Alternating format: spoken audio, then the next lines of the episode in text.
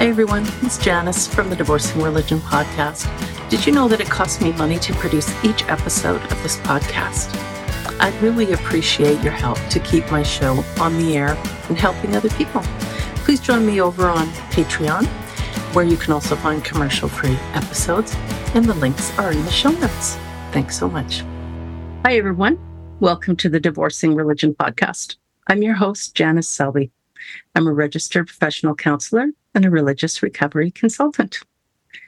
I am excited and deeply honored today to welcome to the podcast fellow Canadian and award winning author Margaret Atwood, whose work has been published in more than 45 countries. Margaret is the author of more than 50 books of fiction, poetry, critical essays, and graphic novels. Her latest novel, The Testaments, is a co winner of the 2019 Booker Prize, and it's the long awaited sequel to The Handmaid's Tale, now an award winning TV series. Margaret's other works of fiction include Cat's Eye, finalist for the 1989 Booker Prize, Alias Grace, which won the Giller Prize in Canada and the Premio Mondello in Italy, The Blind Assassin, winner of the 2000 Booker Prize, the MaddAddam Trilogy, and Hagseed. Ms. Atwood is the recipient of numerous awards, including the Peace Prize of the German Book Trade, the Franz Kafka International Literary Prize, the PEN Center USA Lifetime Achievement Award, and the Los Angeles Times Innovators Award. Together with her late husband, Graeme Gibson, Margaret was also awarded the Nature Canada Award for conservation advocacy.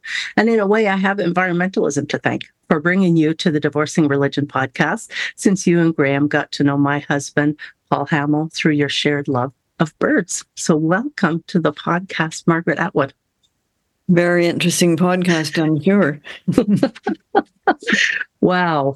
Okay, I got to just settle myself here for a moment. I I actually wrote down some questions um, today, which I usually don't do, but I want to make sure I don't miss anything.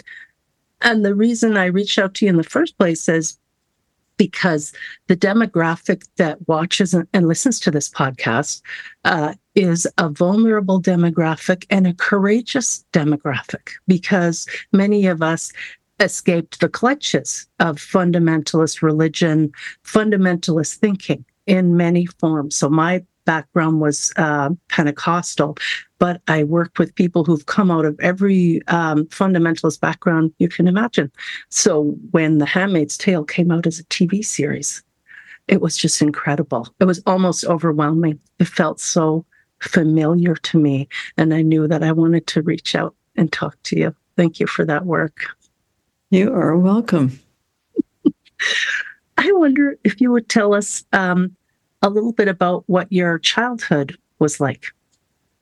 Okay, I grew up uh, with um, the scientists, uh, but both of my parents, being from rural Nova Scotia at, at the beginning of the 20th century, uh, of course, everyone belonged to a church because those churches were the community centers. So I would say before paved roads and automobiles, uh, every one of those little conglomerations of people, and they were often very small, uh, had a church of some kind that they would go to, and often there would be several in the area, and um, that was where the young people's the young people's societies did their um, social gatherings and uh, people would meet at the church every Sunday, and if somebody in the community was ill, you heard about it there, and uh, major casserole. Um, so they were they seemed to be fairly benign. I don't I wouldn't call them cults. They were mm-hmm. uh, they were what you did uh, in those communities. Yes, and even your dad being a scientist, he still He was brought up a Baptist, okay. as far as I can make out. Um, but he, you know, brought up he they were so rural that they were even more rural than the rural. They were they were very backwoods. Mm-hmm. Uh, but a certain kind of Nova Scotian backwoods, everybody read. Yeah. Uh, they had a little one room schoolhouse and uh, they got a weekly newspaper. So, you know, this was this was not um, uneducated rural poverty. In fact, I wouldn't even call it poverty if if you had a house and you had a cow and you had some chickens, um, and you had a tractor, you were living um, off your land. Mm-hmm. And especially if you had a river nearby and you caught fish and, and eels, eels seem to have been a thing. Wow. Uh, so he was very into self reliance. Right. Um, as you might imagine. So he he had all he had that skill set.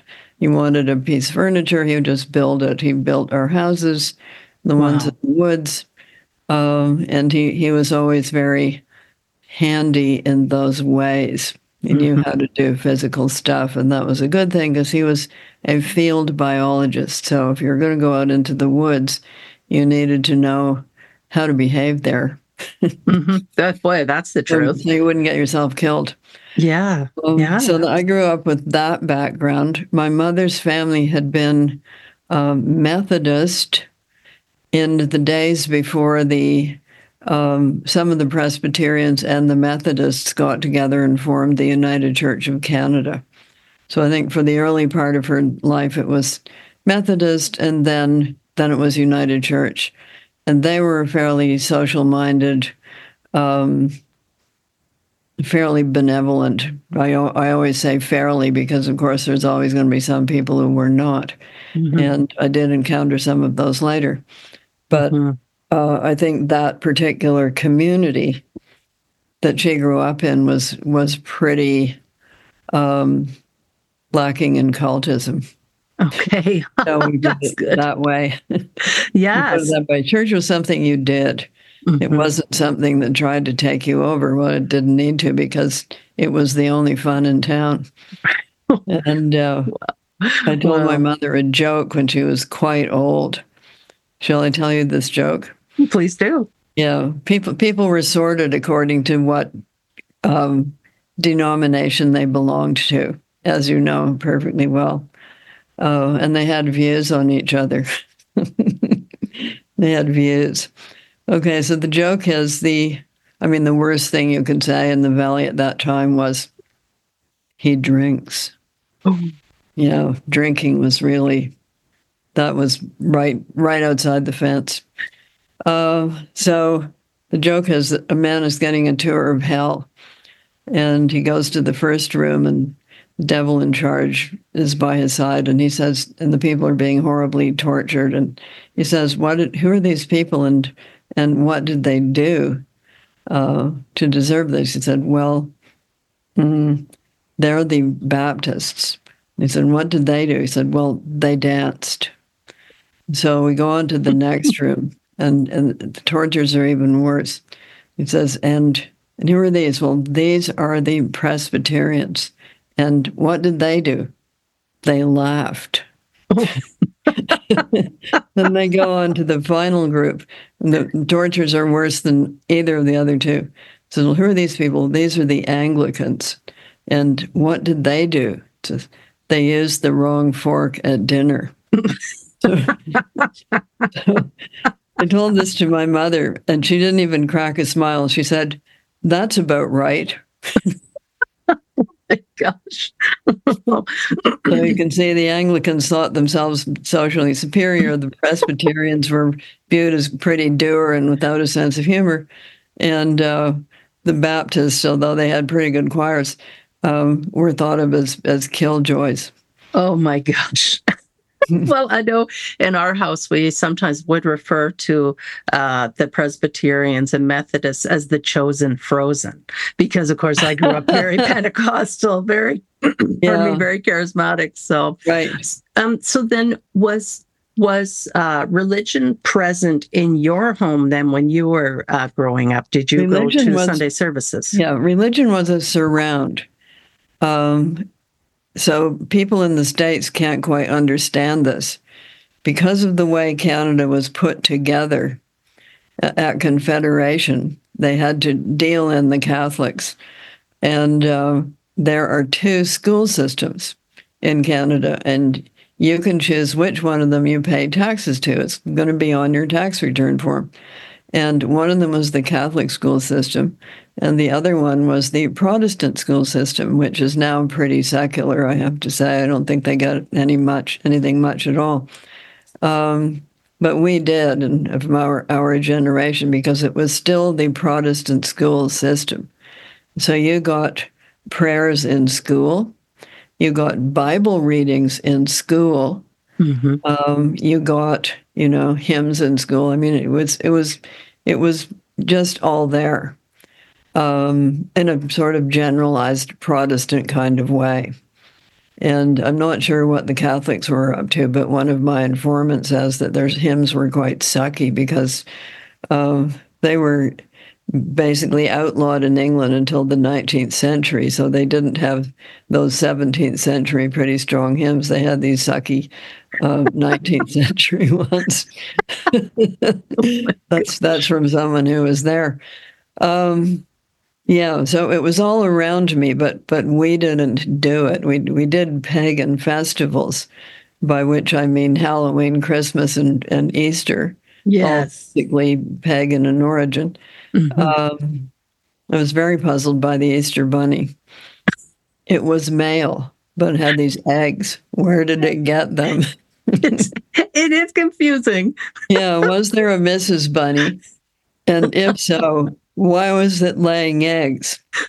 Because being amongst the biologists, I knew that bunnies didn't lay eggs, they laid little bunnies. Mm-hmm, mm-hmm. So this was all pretty confusing, but nonetheless, there was the Easter bunny. And um, Halloween, of course, was my favorite, as it is the favorite of many.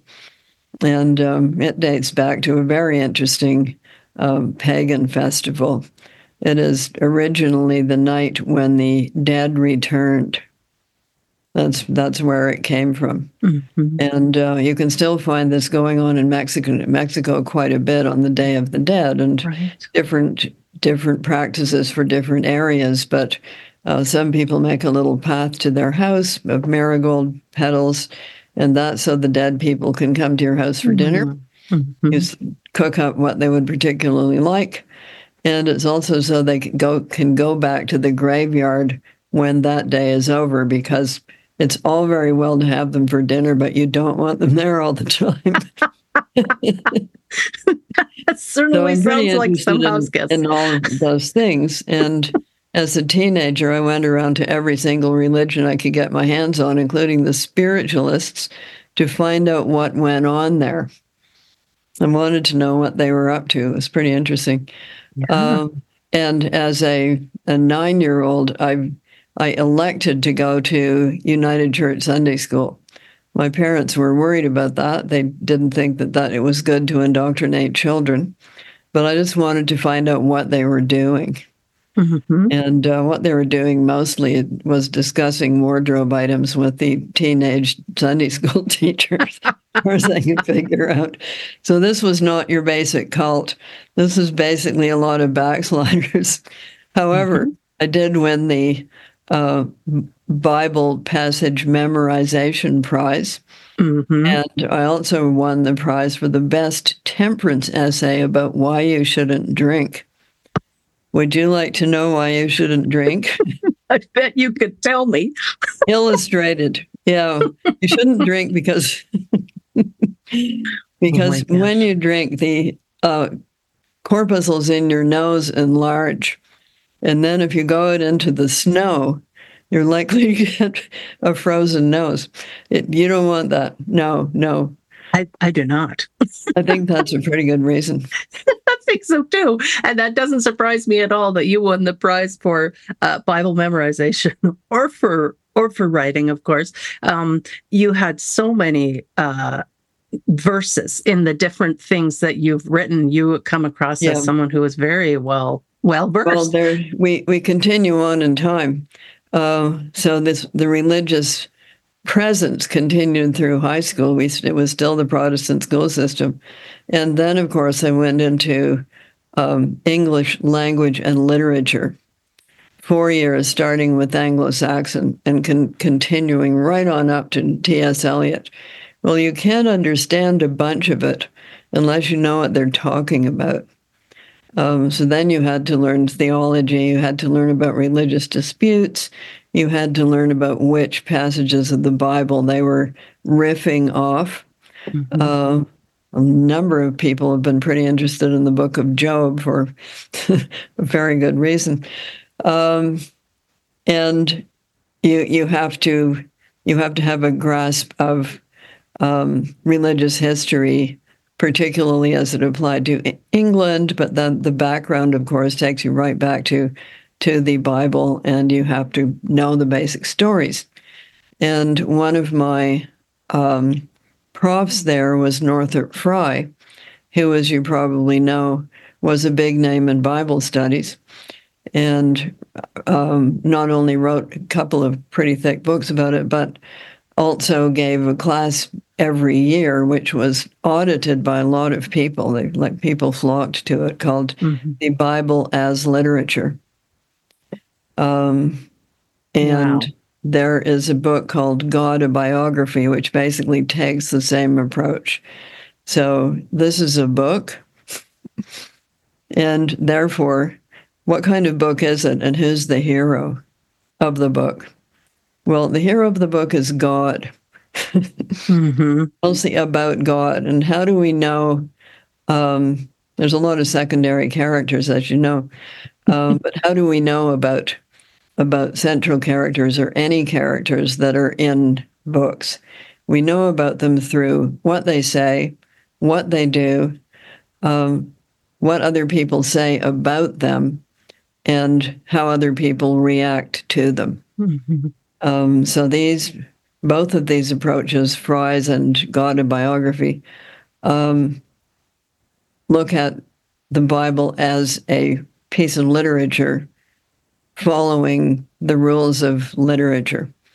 So one of the reasons the Bible has continued to be so um, thoroughly read is it's got a lot of scandals and it does a lot of scandals and action in it, mm-hmm. uh, as well as you know some nice thoughts and um, other things, and a lot of complaints. There's a lot of mm. complaining, particularly in the Psalms.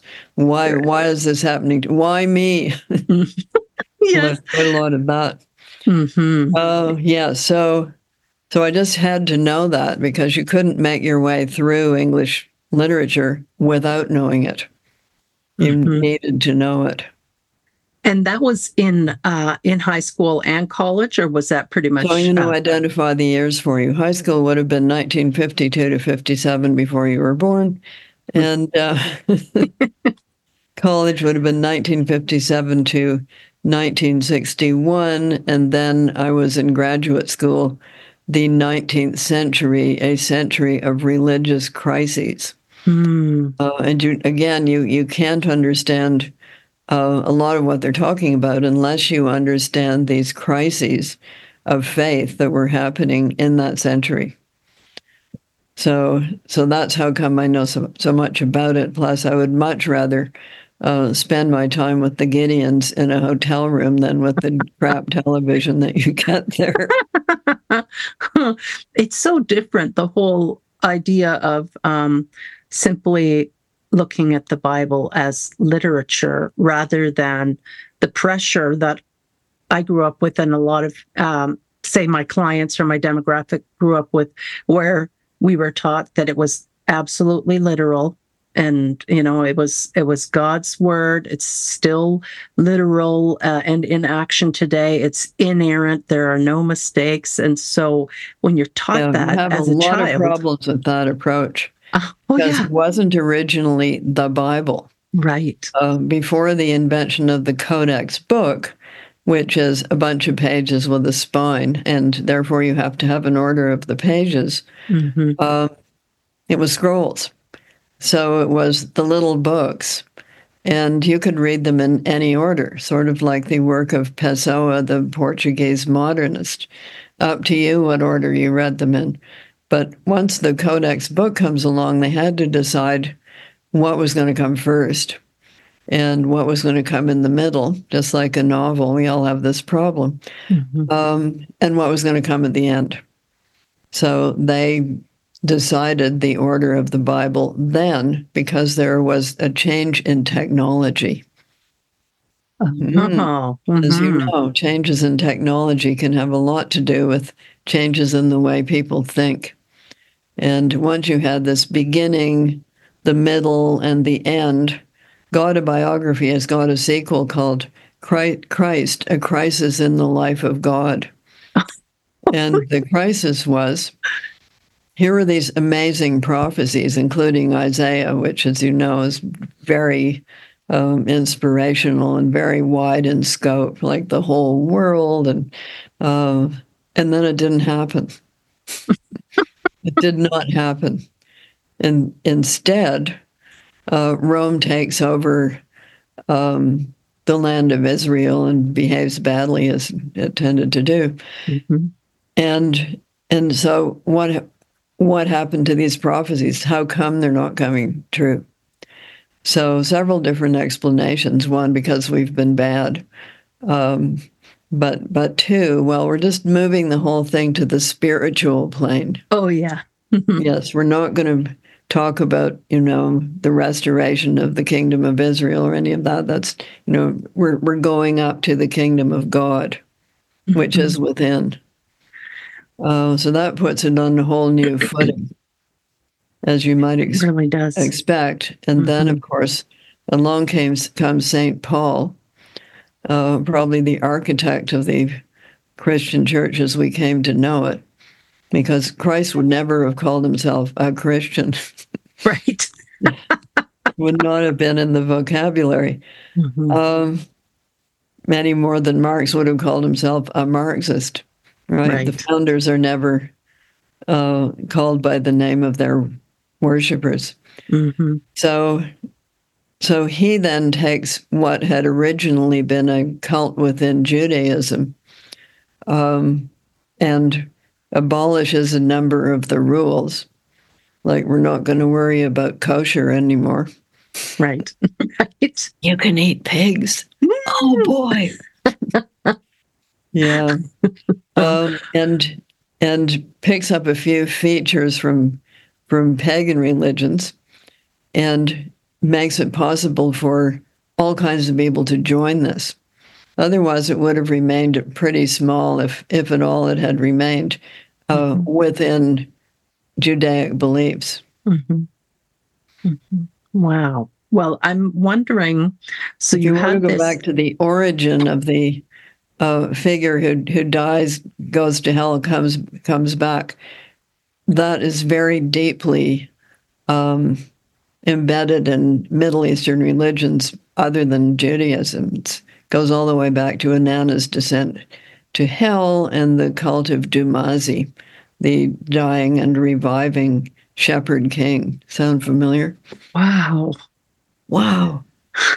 yeah. Of course, the Egyptians were, the ancient Egyptians were very big on um, dying and returning mm-hmm. but but very uh, centered on certain physical practices like your brain in a jar. What That's can right.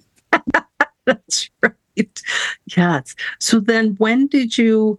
Um, the, of course, the, the book that I'm most familiar with of yours uh, is Handmaid's Tale, and then, of course, the Testaments, which I'm so glad I read it was so satisfying and beautifully written. And I got a little emotional at the end, had a little cry at the end. It was just a beautiful, wonderful um, sequel. Uh, so, when did you start thinking that you wanted to? You wanted to write about this. So the um, Handmaid's Tale. A lot of religious people or ex-religious people think it's about you know that it's putting down um, religion but it i wonder it's actually more authoritarianism That's that right. you're getting at yeah so the the first question that i asked myself was um, and remember this is at, in the late 70s and early 80s if the united states were to become a totalitarianism mm-hmm. what kind of totalitarianism would it be well, it would not be, hi, I'm a communist, uh, join my group. That that would not happen. Mm-hmm. You you would never be able to get the numbers for that to pull off any sort of successful coup d'état, revolution, or or takeover. Uh, and it would not be, um, although this is a bit debatable. Hi, we're we're broad-minded liberals, and we're going to create an authoritarianism based on that. It's a bit of a contradiction in terms, mm-hmm. although not these days totally out of the question, I have to say. Mm-hmm. Um, some of the mm, quotes progressive people are sounding a bit authoritarian to me. Right. When you're so looking at cancel culture and stuff. All that off. Well, well, yeah. I mean, it depends how how far to the extremes people shove each other. Mm-hmm. Because once these things get rolling, of course, there's an there's an impetus to be purer than pure, and more French revolutionary than revolutionaries, and more communist than communists, and more Christian than Christians, and and it becomes a bit of a pissing contest to see who is the most worthy and virtuous within that group of people. So, um, and then of course you have to um, stone to death or shove off a cliff anybody who doesn't fit your definition of goodness, truth, and purity. But mm-hmm. but you're doing it for the good of mankind. Don't you understand? Oh, wow. Yeah. Like Any that. cause can be a holy cause. You betcha. Just about. Mm-hmm. Uh, and once you have a dogma, you also have heretics, and then you get to burn them at the stake and wow. all sorts of fun for all. Right. Um, so in the 70s, we have a lot of uproar. We have a lot of uproar. We have second wave feminism. We've already had the civil rights movement. We've had riots on campus in the 60s and uh, Summer of Love, mini skirts, birth control pills, just all of these newfangled things, um, which have upset a lot of people. So then in the in the 70s, you even get a lot of laws being changed, like women can have their own credit cards. Shocking. very shocking. um, and then we get the election of Ronald Reagan and that's when the religious right in the United States starts to be weaponized politically. Right. Mm-hmm. So I always listen to what people say they're going to do, should they have the power to do it. So it's it's not a good idea to just dismiss those things because if they get the power, they will do it. People thought Hitler was just fun when he wrote Mein Kampf. No, he meant every word of it, mm-hmm. as we shortly came to see. Um, yeah, so I thought, okay, what what are these people saying they would like to do? Let's see how that would play out in real life. So, modest dress. You can never accuse a handmaid of not being dressed modestly. Mm-hmm. That's why they've been so, so successful when they've cosplayed in state state legislatures. First of all, they're silent. They're not saying anything. So you can't kick them out for creating a disturbance. And secondly, they're very modestly dressed. Mm-hmm. They're just sitting there. Uh, but because we live in an age of television, everybody knows what they mean, like that. Okay, so I built I, I built my Gilead from what people were saying they would do should they have the power, and what kind of totalitarianism the United States would be if it were to become a totalitarianism. It would be a religious totalitarianism, as you now see people attempting to enact. But it would not be um, religion in its more benevolent form it would be um, religion used to coerce other people. So, what you're seeing in the States right now is a battle between that kind of thinking, which is 17th century. Countries usually go back to their roots. Go back to their roots. And the roots of that kind of thinking in the United States are the Puritans of the 17th century. So, you can have a good look at what they were saying and doing to see what kind of outfit this would be likely to turn into. And let us just keep in mind that the Puritans expelled or killed people who did not fit their religious dogmas, mm-hmm. Including Quakers. They were Quaker hangers. Wow. And they were not very nice to indigenous people either, mm-hmm. by the way. Mm-hmm. Um, so that's that's where it comes from. It's not all religion is bad. In fact, uh, religion within oppressive systems is often a personally uh, encouraging, hopeful, and sustaining force.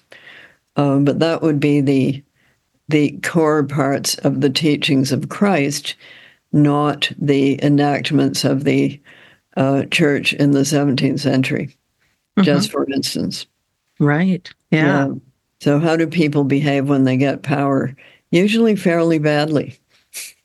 yeah. And, and, you know, the former guy in the United States is telling exactly what he plans to do if he makes it back in uh, to office. Well, the first thing he will do is is purge the Republicans. So mm-hmm. if I mm-hmm. were them, I would read up on the Night of the Long Knives. Wow. Yeah. So that's the next thing he's going to do. Mm-hmm. Oh Get rid of anybody who is not a complete foot kisser of him. Right. Yeah, and probably the Supreme uh, Court then too, because he wouldn't like the well, word supreme have to there. Kiss the toe. Yes. That's it. Exactly. Wow. So you uh, and also you used examples. If but, I but don't I believe for a minute that he's religious in any way. Oh no, because he isn't, and no. uh, this would just be a straight out totalitarianism with a lot of papering over um, by somebody who holds the Bible upside down. Yes, I remember. yeah. What is that usually a sign of, dear? Ignorance. If no, no, know. witchcraft. oh, that. Yes, that's right. Upside down crosses. Yes. Oh gosh. Um, and so, did you use? I remember reading that you had um, you had done research. You didn't want to put things into that book didn't into Handmaid's Tale in. that were just you couldn't just make stuff up. Right. There had to be a precedent in human society, um, in the past or in the present, for each thing, and the television series has followed that. So before putting something in, they have to find um, a part of human history where that was done. Wow. Okay, so you probably, if you saw the um, the episode in which they're drowning people. Oh, yeah. Okay, so that's from the French Revolution. oh. Anyway, each of these things has got a precedent. In other words, none of these things are things that human beings would never ever do because they would never ever do them and they couldn't even think them up. Uh, we've done it all, mm-hmm. one way or another. Mm-hmm. Wow. And so for the testaments, what had was it in your mind previously to do no. the sequel, or was that because people were writing to you after the TV show and saying, "What happens?" Yeah, they were writing to me after the novel and saying what happened. Yes. Um, so, and, I, and are you going to write a sequel? And I always said no because I thought, you know, that's it. I finished. Um, and things seemed to be moving away from that scenario in the 90s. Okay. The Cold War is over, comes down in 1989. And then we're just, history is over and we're all going to go shopping. But that didn't happen. that didn't happen. Um, first thing we get is the Twin Towers event, mm-hmm. and that uh, unsettles everything. And then we have the financial meltdown of 2008, which unsettles a lot of other things. And then we have a little interregnum, which we'll call the Obama years. But during that time, people are just getting more and more worked up, and then they then they vote in Donald Trump. So around that moment, mm, actually about a year before that, because I watch TV, and I can tell when somebody's got a good TV manner. And Trump had a good TV manner in those years. I don't think he does anymore, but he did then. And I thought, okay, this is a real possibility. So so what then happens? And I started writing it then and was writing it, was thinking about it when we started shooting The Handmaid's Tale in the fall of 2016.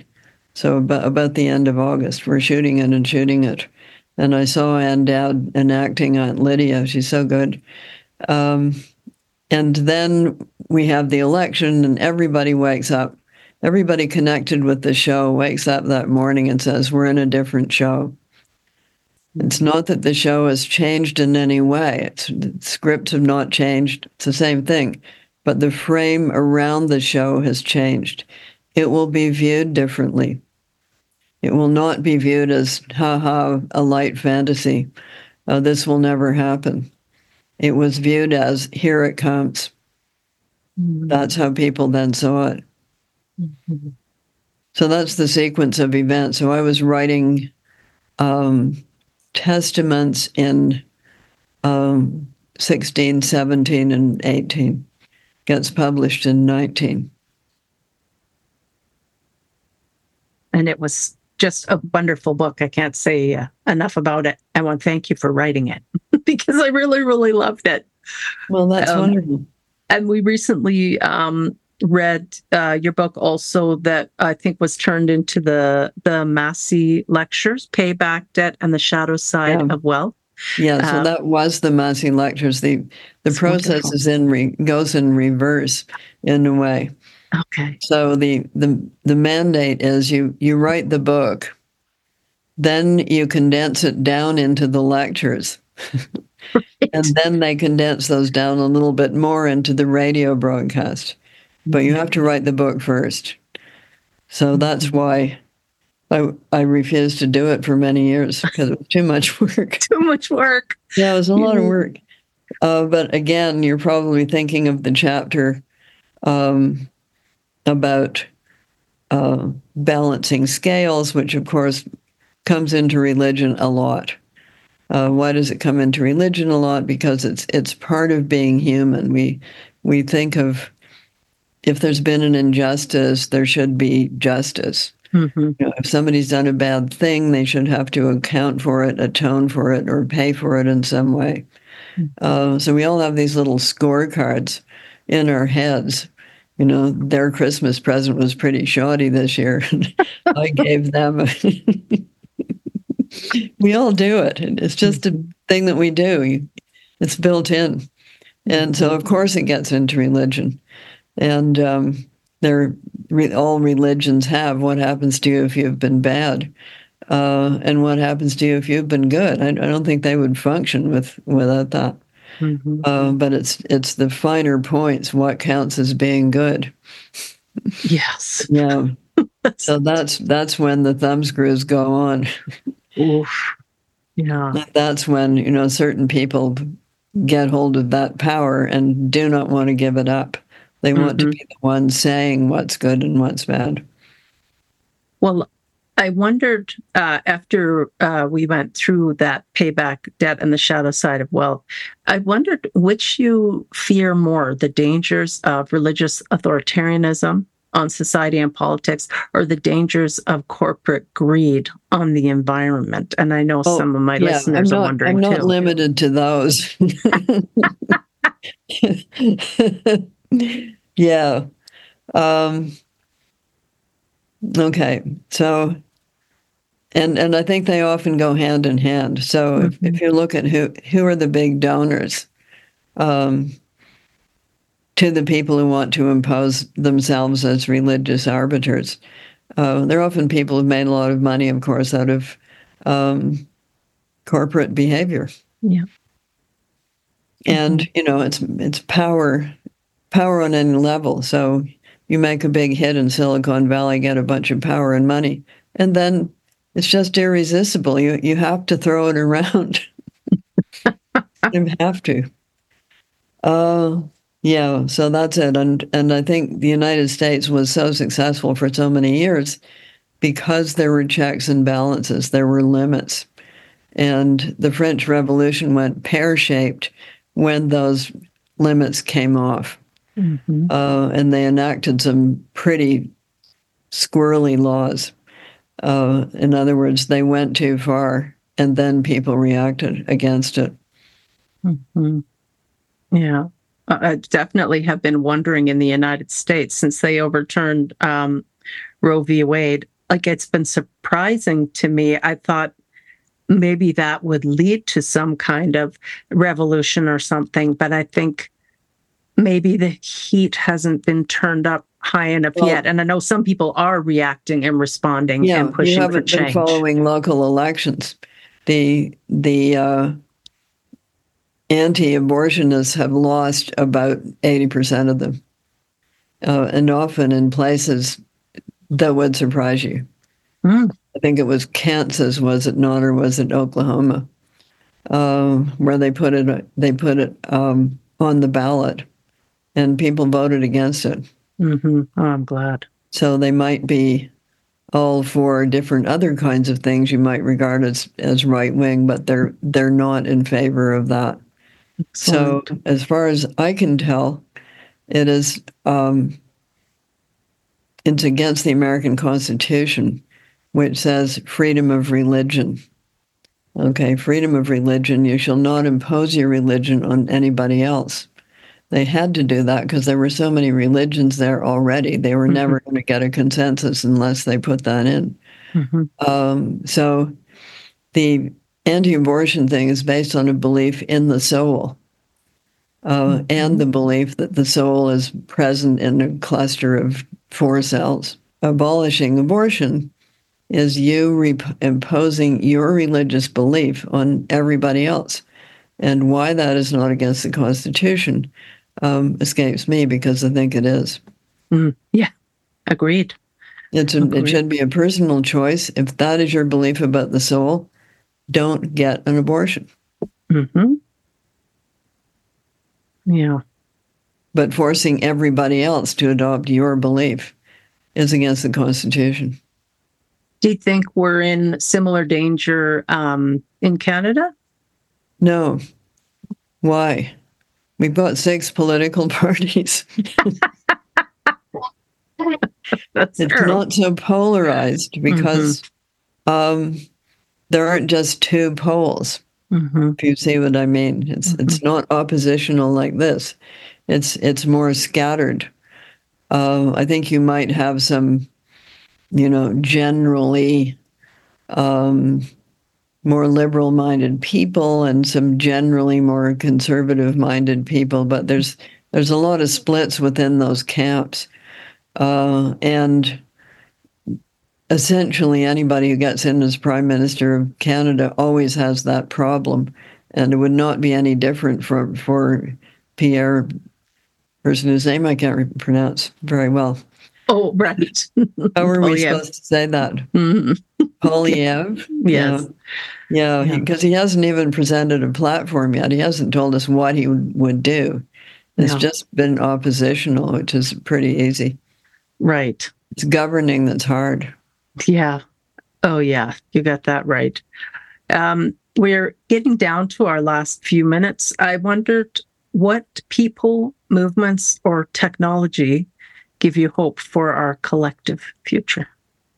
Um, well, we did a program last year called Practical Utopias Yes. because most utopias, in fact, all just about all, um, have gone pear shaped pretty quickly. Either they weren't practical enough and they didn't know actually how to do the growing of the wheat or whatever it is they were expecting to live off, um, or they got taken over and, and turned into totalitarianisms pretty quickly. Mhm. So I give you Joe Stalin. Um, I give you the Night of the Long Knives, courtesy Hitler. That that was when he obliterated the other wing of the Nazi Party, who still believed in the socialism part, Mhm. National Socialism. He got rid of them. Um, and it was then it was just going to be him, which it was. So so how do you keep a utopia from going bad? And how do you make it practical enough so that number one, it's carbon neutral, carbon negative. Number two, it's scalable. That's financially possible for people to do. And number three, attractive enough so they will wish to do it. So we had um, teams, I think we had eight teams, all of whom were given these problems to work on. And they came up with some pretty good things. There, there was one thing that they shied away from. One of my questions was, Are you going to have a police force? Are you going to have a police force uh, what are you going to do about people who don't agree with you or who break, break the rules flagrantly and, you know, beat up other people, um, steal, murder, and all those things we don't like them to do? Mm-hmm. Uh, and they didn't really want to think about that very hard because, of course, their society would be so great that nobody would do those things. Right. That's never happened. Not yet, no. no, not yet. It is not. So I'll just toss into the conversation a book I'm reading right now, which you would probably find interesting, called The Goodness Paradox. And this is a primatologist and evolutionary bi- biologist saying, who is right? Is it the Rousseauians who said people are naturally good, pure, and, and noble, and they get corrupted by civilization? Or is it the Hobbesians who say that people are naturally depraved and, and violent and they need to be controlled by civilization? Wow. So he goes into this in some depth, including his theory about how we got to be this way, and says essentially it's both. Mm-hmm. We are both. Mm-hmm. Uh, so the the Muslim idea that you have a good angel sitting on one shoulder and a bad one on the other one, both of them whispering into your ear, that's kind of observed human nature. Mm-hmm. Unfortunately, we have the capacity to be both. Anyway, you'd find it interesting. Yes. And um, the goodness paradox. Pertinent to any discussion of religion, because of course the good angels, it's pure, noble, inspiring, and supportive. The bad angels, it's controlling, mean, and and abusive and and uh, cruel. And it can be both, of course, because mm-hmm. we are mm-hmm. both. Wow. Yeah. And we have to take responsibility for ourselves. And that is something that uh, can take a while for people to learn. It's very attractive when you're when you're entrenched in fundamentalism. You don't have to think for yourself because you well, see the black and white. That's right. Yeah, so I'm sitting right now in a in a house that was not a fundamentalist house in the original sense, but was the home of a cult for a number of years. So these things don't have to be traditional religious. They can mm-hmm. they can be just as culty oh, yeah. under some other title, but the mm-hmm. structure tends to be pretty similar. Mm-hmm. So, a charismatic leader, a number of seniors who are the enforcers, and a number of followers who get bossed around quite a lot. Yeah, and often are the followers are people with really good intentions. Oftentimes, people who want to save the world. They want to Without see things better. Yeah. Without a doubt. Without a doubt. Uh, but unfortunately, it is often the case that the the leaders turn that those good intentions um, to their own profit and benefit. Mm-hmm. Unfortunately, mm-hmm. so true. Not always, but pretty often. Mm-hmm. It's so tempting. yes, yes, to have that kind of power. Well, this has been um, such a delight getting to talk with you today. And your website is margaretatwood.ca. And yeah, on your website, there's yeah. Yes, okay. And there's practical utopia information on there. Uh, and also, I think uh, you've got information on there about the master class because you have given a master class in uh, in writing. Correct.